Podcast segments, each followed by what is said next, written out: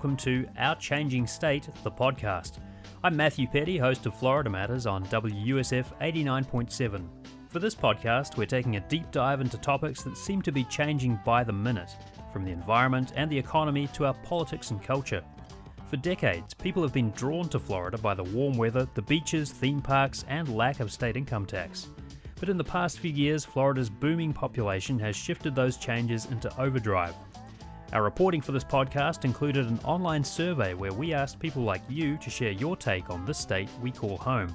Well, that's right, you and your neighbours drive the conversation we're having with residents and topic experts. Thanks for being here. We hope that we all learn a little more about our changing state in the process.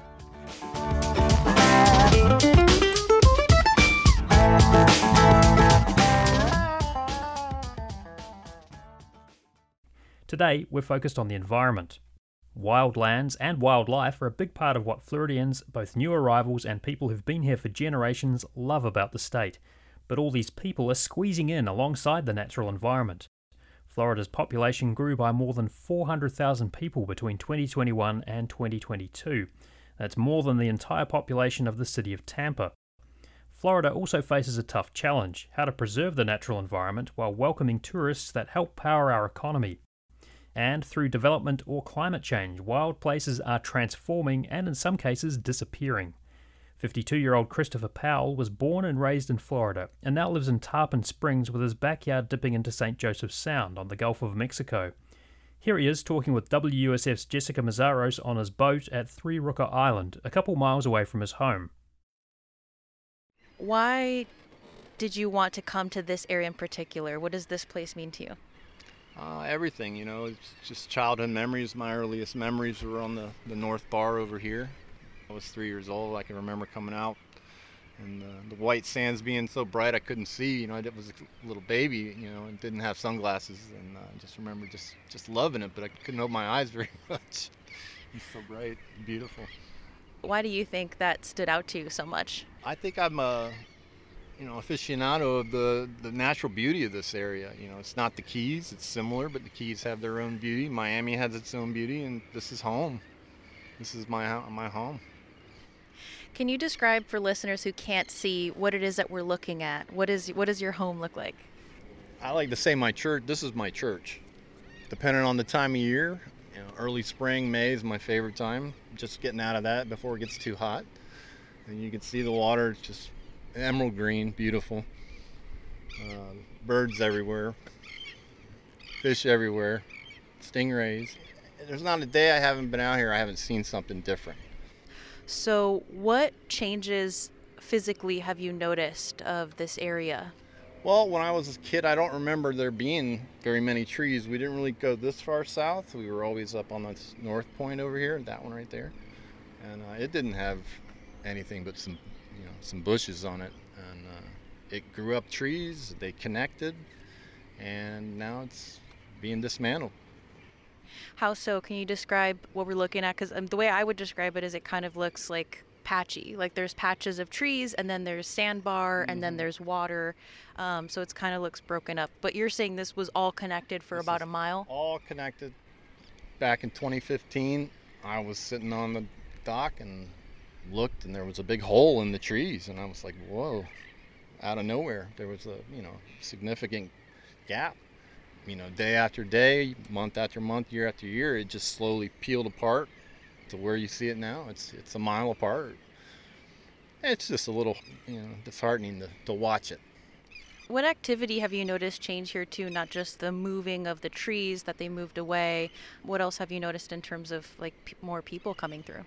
Oh, it's it's insane here on the weekends. Um, scallop season last year at the mouth of the Anclote rivers where they were finding them. Uh, there must have been a thousand to two thousand boats.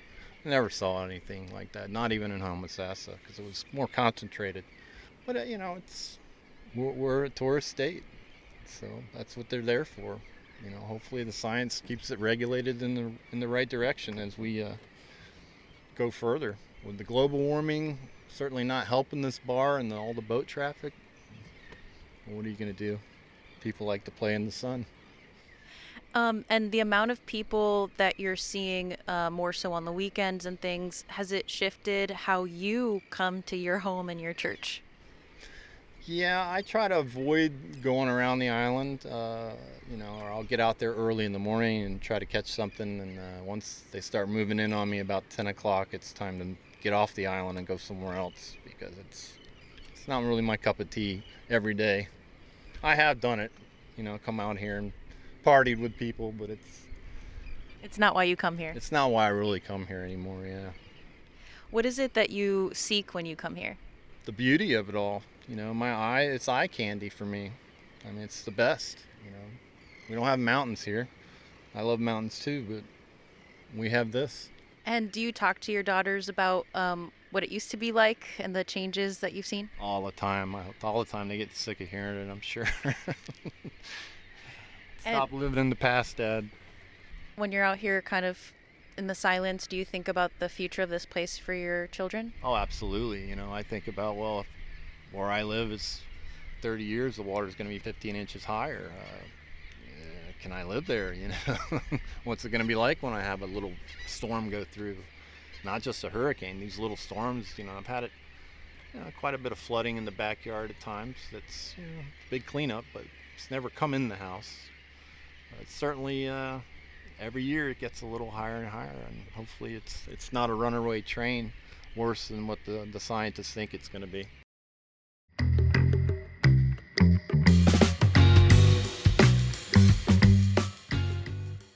If you'd like to hear an extended version of each episode of Our Changing State, or if you'd like to listen to archived episodes of our weekly show, Florida Matters, visit our website, wusfnews.org. Today we're putting your questions on the environment to our expert guests, Tampa nature photographer and environmental advocate Carlton Ward Jr., and Hank Hodde, the Sustainability and Resiliency Administrator at Pinellas County Government. Carlton, thanks so much for being here. Pleasure. Hank, thank you as well. Of course, glad to be here. Quite a few people who responded to our survey talked about how to accommodate the influx of new Floridians without building over the natural environment.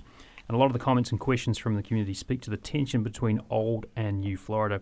I want to ask you both, uh, for a start, how long you've been in Florida and how you've observed that tension between old and new Florida evolve in the course of your own lives. Uh, Hank, what, what do you think? Sure, yeah. So I was born and raised on the east coast of Florida in, in Jensen Beach, uh, just outside Stuart in Martin County. And I got to grow up as a old Florida boy, so to speak, uh, in the in the 80s and 90s, and got to really enjoy a flourishing environment and ecosystem. Fished and surfed and played in the water, and um, but was also cognizant of hazards and threats around me. You know, at the time, mainly hurricanes. So yeah, I got to grow up here and see the differences between um, you know that time and now, and you know, and just trying to do what's right for it. Mm-hmm. Carlton, what about yourself? I grew up in Clearwater, so those those scenes from that intro soundbite out at Three Rooker Bar, that was um, our stomping grounds where I kind of fell in love with nature as a kid. Um, my family's been in Florida for eight generations, um, seen a lot of change in my own lifetime, but seen a tremendous amount of change through the eyes of my parents and grandparents. Mm-hmm. Floridians are rightly proud of their beaches, and they're a big part of the tourism economy here. But tourism and climate change also bring challenges. Here's a comment from M. Vaughan from Monroe County, who writes Water quality and pollution of the beaches and ocean. Single use plastics are a problem bags, bottles, containers, not straws. Carlton, I wonder what you think about that. I mean, what are some of the things that keep you up at night when you reflect on challenges and changes to the environment, and specifically when it comes to our beaches and coastal communities? you know, a lot of our problems on the coast have to do with overdevelopment in places where they might not be compatible or sustainable, but other of those problems are caused by development or issues upstream. Florida is in a unique situation, I think, among a lot of neighboring states that most of our river systems, most of our watersheds originate here within the Florida Peninsula. So we can't point the finger at another state for our water problems. Watershed pollution, estuary pollution, it's from things that we are causing by not being sustainable enough in our practices. Everything is downstream from what we do on land. we need to restore the places that are impacted, but we need to preserve the places that still have that whole ecosystem functioning together. Mm-hmm. Residents of the greater Tampa Bay region who got in touch with us for this series have lots of opinions about the impact of infrastructure on the environment. Here's Patrice Matz from North Port, who says, We need to leave land for the wildlife and stop fertilizer use on grass, stop growing grass everywhere, and use hardscape native plants without pesticides. Chemicals are sprayed too freely on everything. We need to embrace more natural environments for the sake of our waters, people, and bees, butterflies, and wildlife. Carlton, I mean, what changes are you seeing? You talked a little bit about this, but eh, what else are you seeing in terms of um, the natural environment kind of bumping up against development? Well, it's, I mean, the front lines of that battle are everywhere. I mean, we, we are starting to invest in urban infrastructure and build up in places like St. Pete and Tampa and Orlando, but we're also still building out at a rapid pace. So you go north of Tampa, you go to the periphery of Orlando, you can see farms and ranches and orange groves turning to rooftops. The, there, there are all sorts of scales to focus on conservation. Like within the bounds of Pinellas County, there's so much work to be done for conservation. Within the context of the entire state, I'm trying to get out ahead of those front lines. Mm-hmm. I'm trying to get to the 20,000 acre cattle ranch or the or the timber farm where that landowner is still open to an alternative to development, looking for ways to keep farming, to keep ranching, to keep the space green. And mm. that's one of our biggest opportunities.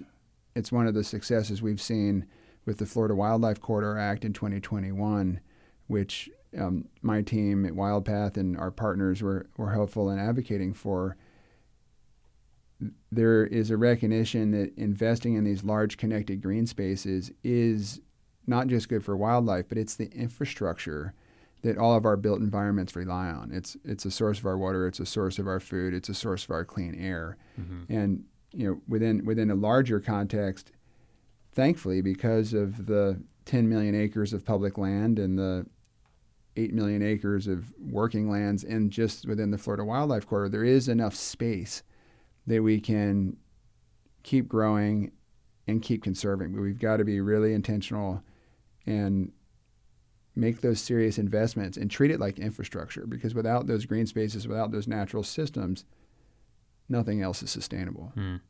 Hank, I wanted to ask you too. I mean, what about fertilizers, which uh, our listener mentioned? Um, what can and can't local governments do when it comes to regulating that kind of thing? Well, Pinellas County pioneered a fertilizer ordinance in the state of Florida, and uh, many municipalities uh, and jurisdictions really jumped on board with that to uh, ban fertilizer in the summer months during the wet season. And so that's one thing that we have done, mm-hmm. um, and others others can do, barring legislation and, and, and other rules and regulations above us uh, that may come down the pipeline. Um, we try to also provide uh, leadership role and lead by example in our everyday best practices on our own parks and preserves and land. Mm-hmm.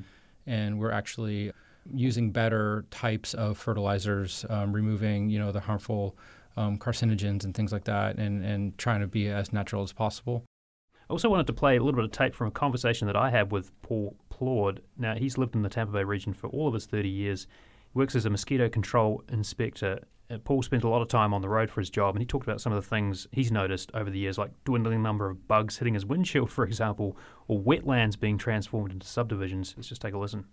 I mean, literally, it was a few months ago, probably four or five months ago. There was this swamp. I was checking for work for mosquitoes. It was a regular spot, and then just out of nowhere, uh, it was all bulldozed, and it looks like they're trying to build it up. And that's happened many places over Hillsborough County and when I worked in Pinellas County, I also noticed that trend. And I mean, I know there's mitigation efforts going on. They restore a wetland somewhere else while they destroy what they feel like they need to destroy. But I know it's not just me. I also see it on social media. It, it affects people emotionally. They feel attached to the to their landscapes they live near you know, because once it's gone, it's gone. And I feel like if we waited maybe a, another decade or two, we could figure out how to minimize these impacts through certain uh, innovations, like if we had more porous pavement, environmentally friendly gardening, just overall be more friendly toward pollinators and the aquifer. Carlton, I wonder what you think about that emotional connection people feel to Florida's wild places and, and kind of what the sense of urgency is about preserving them. Whether you've lived here for a year or, or your whole life, people do have a connection to nature here. And it's because nature is resilient, and you don't have to have experienced millions of acres of wild places like I have through my career. You can see the egret and the heron hunting in the retention pond or mm-hmm. in the mitigation wetland across from where you live, and, and you still feel a connection. Back in 2014, there was a constitutional amendment to invest money in land conservation, and 75% of the voting public voted to self assess more taxes for land conservation. So it is something that can unify us. It's also a challenge because a lot of these wild places are hidden in plain sight mm-hmm. to our to the people who live here. Like you know, here in Tampa, how many of us have a have, a visual image of the Green Swamp, which is not that far to the north, and it's the source of major rivers and lots of the drinking water. Um, it's because it's not those mountain ranges. It's not that big escarpment that you see from a distance, mm. but you've got to get into it to experience it. You got to get into it. You got to get up above it. I mean, that's that's been my calling as a photographer is to try to capture the beauty of these places and bring those stories back to people to help foster or strengthen those connections, or or take that connection that already exists for the nature that they see and put it in context hmm. with this connected landscape that's still out there. Some of it's kind of uncomfortable too, right? I mean, it's it's not always uh, like a sometimes it can be a bit of an unpleasant experience just getting into nature in Florida because of the heat, the humidity, the things, the critters can, that can attack you. So you got to get through that to appreciate some of the beauty, right? You have to pick the time of year. Um, but no, I, I mean, I, I love being out there in the summer because it's when these places come to life with the mm-hmm. storms and the humidity. It's, it's, it's like being in a rainforest but there is you know certain certain images to get past like the swamp is not a dark and scary place the swamp is a beautiful and vibrant place I've been speaking with Tampa nature photographer and environmental advocate Carlton Ward Jr. Carlton, thank you so much. Thank you. Pleasure to be here. And Hank Hodde, Sustainability and Resiliency Administrator at Pinellas County Government. Hank, thank you. Yeah, thank you. Pleasure. Thanks for listening to Our Changing State. Find more details about this series from WUSF Public Media, including photos of the people we're meeting across the Tampa Bay region on our website, WUSFnews.org. Find us on Facebook and Twitter. You can also stream our weekly show Florida Matters every Tuesday at WUSFnews.org. Our producer is Dinorah Prevost. The reporter for this episode is Jessica Meszaros. Our podcast producer is Scott Wachtler. We also received support for this week's episode from engineer Jackson Harp, digital editor Carl Lisciandrello, and news director Mary Shedden. I'm Matthew Peddie. Thanks for listening.